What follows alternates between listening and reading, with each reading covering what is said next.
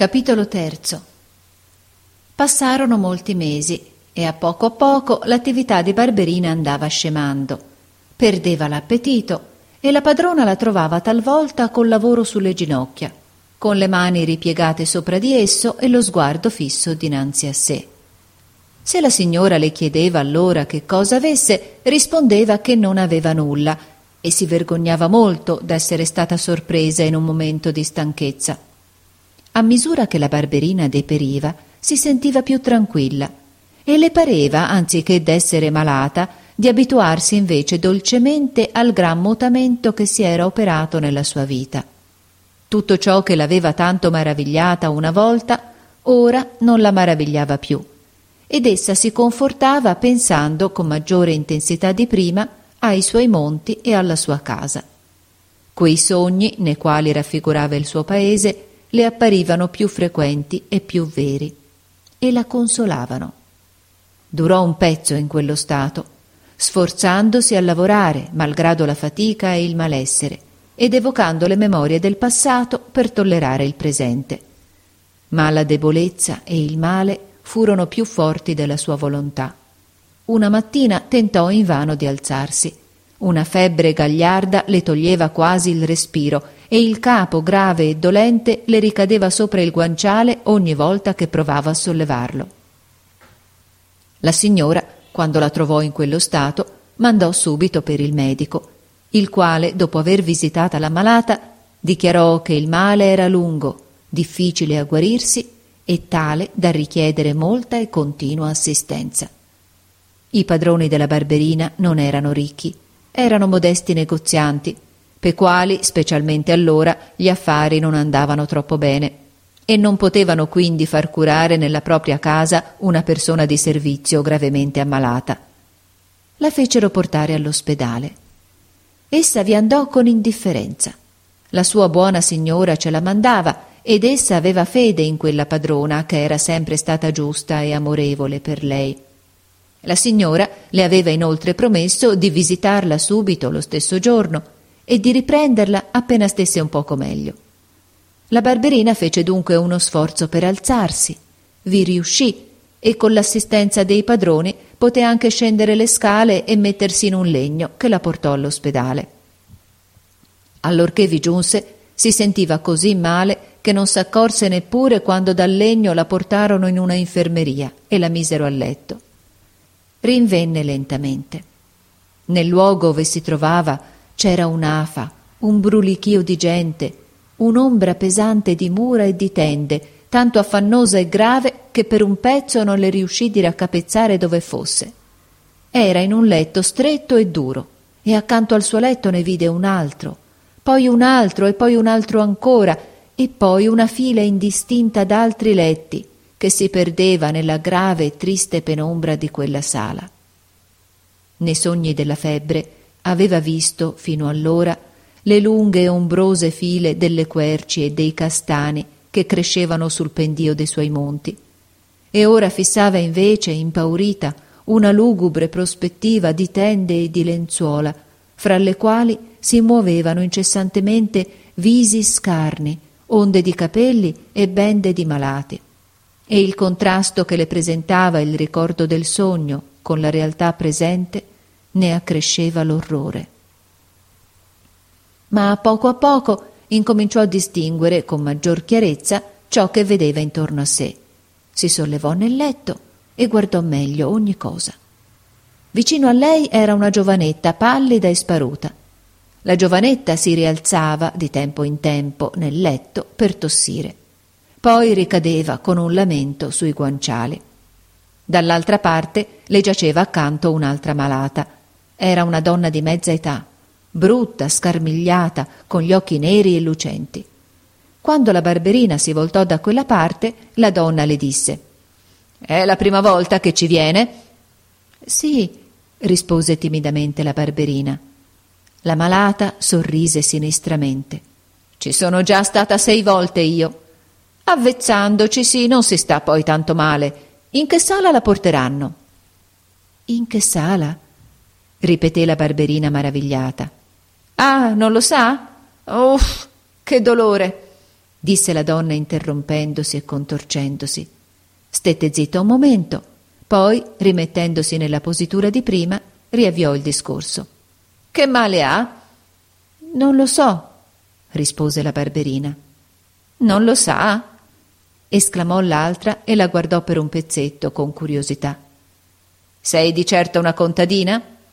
Chiese di nuovo, ma dandole questa volta senz'altro del tu, dopo che la giovanetta aveva dato prova di tanta ignoranza. I miei genitori sono pastori. Ah! fece con disprezzo la donna che si contorceva pe dolori e non disse più nulla. Intanto la barberina pensava a ciò che essa le aveva detto e dopo un momento, vedendola tranquilla, s'azzardò ad interrogarla. Mi porteranno dunque via di qui? disse. Ma sicuro, rispose l'altra. Questo è il deposito. E vedendo che la ragazza non capiva subito, aggiunse La sala d'aspetto. E sorrise di nuovo. Sala d'aspetto, replicò la barberina. È così che si chiama quello stanzone là dove si parte, alla stazione? Precisamente, disse l'altra con lo stesso brutto sorriso di prima. Come alla stazione. Si parte anche di qui, bambina mia, e tutti i giorni, e tutte le ore, e tutti i minuti. Si parte? balbettò la barberina che aveva paura di capire. Per il camposanto ci portan via come cani. E ancora grazia se ci portano via senza farci a pezzi per studiarci. Siamo la povera gente noi. Ci prendono i nostri corpi anche dopo morti. E le diede un'occhiata maligna e sfacciata. Poi si contorse di nuovo. Hai paura? Barberina fe cenno col capo di sì e voltò il viso dall'altra parte. Vergognati. Di che cosa hai paura? Forse ti ha messo spavento quello che t'ho detto ora, del tagliarci a pezzi? Ma non capisci che lo fanno dopo, quando non sentiamo più nulla? Che cosa te ne importa? Non hai ancora imparato a desiderare la morte, tu? Non ci facessero male se non altro che quando siamo morte. E la donna si voltava e rivoltava nel letto, lamentandosi sempre. È un lusso che non è fatto per noi l'aver paura di morire. Per Dio santo, che male! E cacciò un urlo. La servente che passava di lì si fermò al suo letto e le domandò se aveva bisogno di qualche cosa, ma la malata si lamentava e si contorceva sempre senza rispondere. Più tardi venne anche una suora di carità, la quale cercò di confortarla con delle buone parole, dicendole che presto l'avrebbero portata in un'altra sala e le avrebbero date delle medicine che l'avrebbero fatta guarire, e intanto l'esortava a raccomandarsi al Signore. La donna rispose con un'alzata di spalle e con un lamento. Poi, quando la suora era andata via, si voltò verso il letto che le stava a fianco dal lato opposto a quello di Barberina. Pregare! esclamò con disprezzo. Barberina sentì ridere. Era un riso soffocato, triviale. Dio buono, pensò la ragazza, come si ride male in questo luogo. Non sarebbe meglio che piangessero? Che cosa c'era lì dentro in quella sala, in mezzo a quella sfacciata pubblicità di dolore, a quelle sofferenze numerizzate, di triste e ributtante ancora più del dolore stesso? Che cosa era che in quel luogo le metteva paura ancora più del male e della morte? Barberina guardò dalla parte donde aveva sentito ridere. Vide una donna non giovane, ma ancor bella, che era seduta sul letto con un braccio al collo. Un nastro rosso, sbiadito, le allacciava i capelli e uno scialle di trina sdrucito le copriva le spalle. Sarebbe una bella cosa se si potesse pregare, diceva la malata che prima aveva parlato a Barberina. Sperare almeno qualche cosa, ma anche la speranza è un lusso. Non sentire tanto il dolore presente da non poter pensare ad altro non essere tanto sopraffatti dalla miseria e dal male ogni momento da non aver più testa per sperare di star meglio o pensare al poi sarebbe pure una bella cosa. Ma confidare in un momento di riposo è lusso, tutto lusso. La bella donna sorrise ancora. A dar retta alle monache, disse, Bisognerebbe essere contente di soffrire. Sì, e ringraziare chi ci manda il male, rispose l'altra. Almeno credessi che ci fosse chi lo manda. Hanno preso tutto i signori, i ricchi, tutto, perfino Dio. Che cosa diavolo n'hanno fatto e perché l'hanno preso non si sa. Non era roba da farne danaro, ghiottonerie o vesti. Serve per i libri, replicò la donna che aveva il braccio malato con un certo fare di superiorità. I libri si vendono. E hanno venduto anche lui, esclamò la malata più vecchia. E Barberina sentì ancora quel riso di prima, interrotto da un lamento. Poi le due malate si voltarono e guardarono un altro letto, quello vicino alla bella donna. Una suora e un giovane civilmente vestito stendevano un lenzuolo sopra di esso. È morta, disse la vicina di Barberina. Chi era? chiese dopo un momento di silenzio. Una prostituta, rispose l'altra con aria sprezzante. L'hanno portata qui ferita di coltello. Poi seguì un dialogo a bassa voce, poi una risatina, poi le donne guardarono il cadavere corpulento e grottesco, le cui forme si delineavano sotto le pieghe del lenzuolo, e per un pezzo non dissero più altro. La barberina era più sgomentata dal modo di guardare di quelle donne che dalla vista del cadavere stesso. Quei quattro occhiacci sfacciati e sprezzanti, pieni di febbre e di dolore, le facevano paura, e mentre s'assopiva involontariamente sotto l'impressione di quella paura, li rivedeva in sogno, se li figurava vicini e le pareva di sentirsi toccare da quegli occhi grandi, brutti, e faceva sforzi dolorosi e inutili per liberarsene. Finalmente una monaca la svegliò e la fece trasportare nell'infermeria, nella quale si ricoveravano coloro che erano malate di malattia simile alla sua. Era quella sala, situata a terreno, più chiara e spaziosa dell'altra, e dava sopra un cortile nel quale crescevano alcune piante piccole e basse. Dei bambini, vestiti di un rozzo camicione di tela, correvano dall'infermeria al cortile, oppure camminavano fra i letti, rispondendo alle malate che li chiamavano o accoccolandosi presso a qualche infermiera che si fermava di tempo in tempo per accarezzarli. Quei bambini erano mesti e tranquilli. La livrea dell'ospedale pesava sopra di essi e pareva dicesse loro cose tristi e ciniche che ai bambini non si dicono mai. Ancor piccini avevano perduta l'inconsapevolezza dell'infanzia e sembrava fossero stati violati nella loro innocenza e nel loro pudore morale da quel triste camicione. E camminavano così, profanati eppure innocenti, fra quelle malate, quelle infermiere e quei medici, con un'indifferenza rassegnata che faceva male a vedere. Barberina, non potendo rendersi conto di tutto ciò, vedeva soltanto che quei bambini erano diversi dagli altri e specialmente da quelli che aveva visti prima d'allora nei suoi monti. Ma erano i bambini della grande città bella e civile, e la grande città aveva fatto loro del male, come ne faceva a lei e a tanti altri.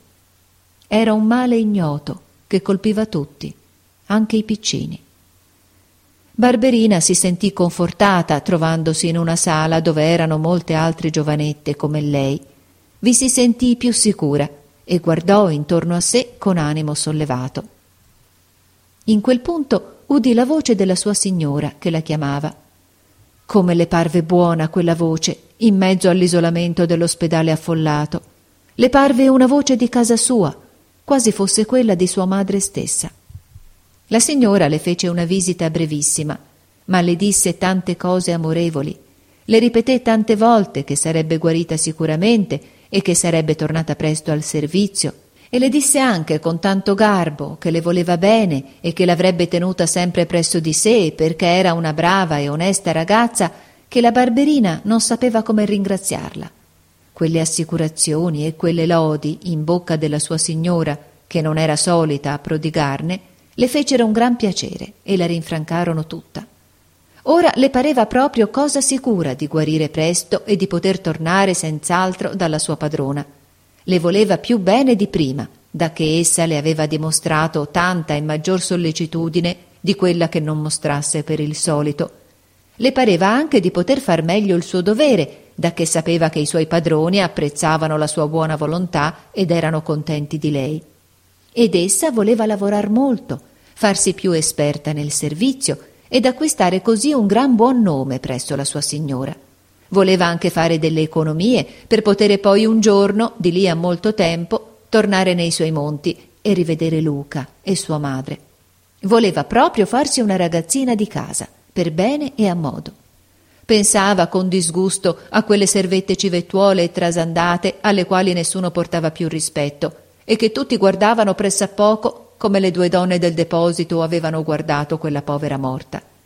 Lei, la fidanzata di Luca, rassomigliare ad una di quelle ragazze. E ricordava le sorelline, la madre, le ragazze del villaggio.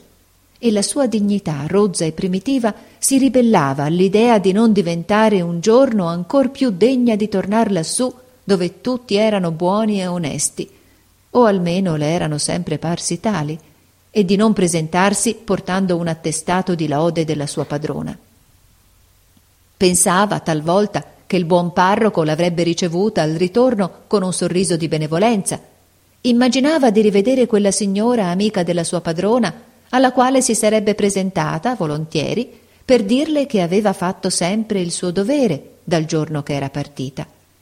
E si figurava, spesso e volontieri, tutto ciò che riguardava il ritorno al suo paese. Se lo figurava con un certo orgoglio onesto e franco, e contava i mesi e gli anni con energia e tranquillità. Passò con questi pensieri i lunghi giorni dell'ospedale e si confortava, fidando nelle proprie forze e nell'avvenire. La padrona la visitava ogni giorno e quelle visite amorevoli stabilivano una certa intimità fra la signora e la giovanetta come non era mai stata prima fra loro. Però, a misura che la barberina stava meglio, quelle visite divenivano più rare e la ragazza osservava con inquietudine che la signora si faceva più seria, che le sue visite diventavano sempre più brevi e che c'era nel contegno della sua signora un non so che di mutato ed insolito. Un giorno la barberina ardì chiederle se l'aveva scontentata in qualche cosa o se forse le spiaceva di riprenderla in casa sua appena uscita dall'ospedale. La buona signora la guardò con maraviglia, assicurandola amorevolmente che non aveva mai avuto a dolersi di lei e che sperava di riaverla presto in casa sua.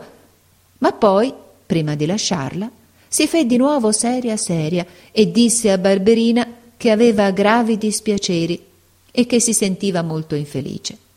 Però, appena detto questo, vergognandosi forse di quello sfogo improvviso con una giovanetta malata, alla quale non avrebbe mai potuto spiegare la vera cagione dei suoi dispiaceri, si alzò e, accomiatandosi da lei brevemente, la lasciò. Da quel giorno non venne più. Barberina l'aspettava sempre e non sapeva darsi pace di non vederla. Temeva che la sua buona signora fosse malata anch'essa e che per questo motivo non potesse venire da lei. Intanto la Barberina migliorava e benché ancora debolissima, simulava col medico di sentirsi forte e vigorosa, a fine di ottenere più presto il permesso di uscire dall'ospedale. Essa si figurava che la sua signora aveva bisogno di lei che era malata, che stava forse male, e il dover rimanere all'ospedale senza nessuno che la venisse a visitare, senza veder mai una persona di conoscenza, le metteva paura. Si sentiva sola nel continuo va e vieni delle sale dei malati e in quel luogo sempre aperto al pubblico. La gran porta d'ingresso aperta a tutti, che comunicava incessantemente con la città, e l'altra dal lato opposto, che metteva nell'interno dell'ospedale e dalla quale portavano via i morti, le mettevano entrambe uguale spavento.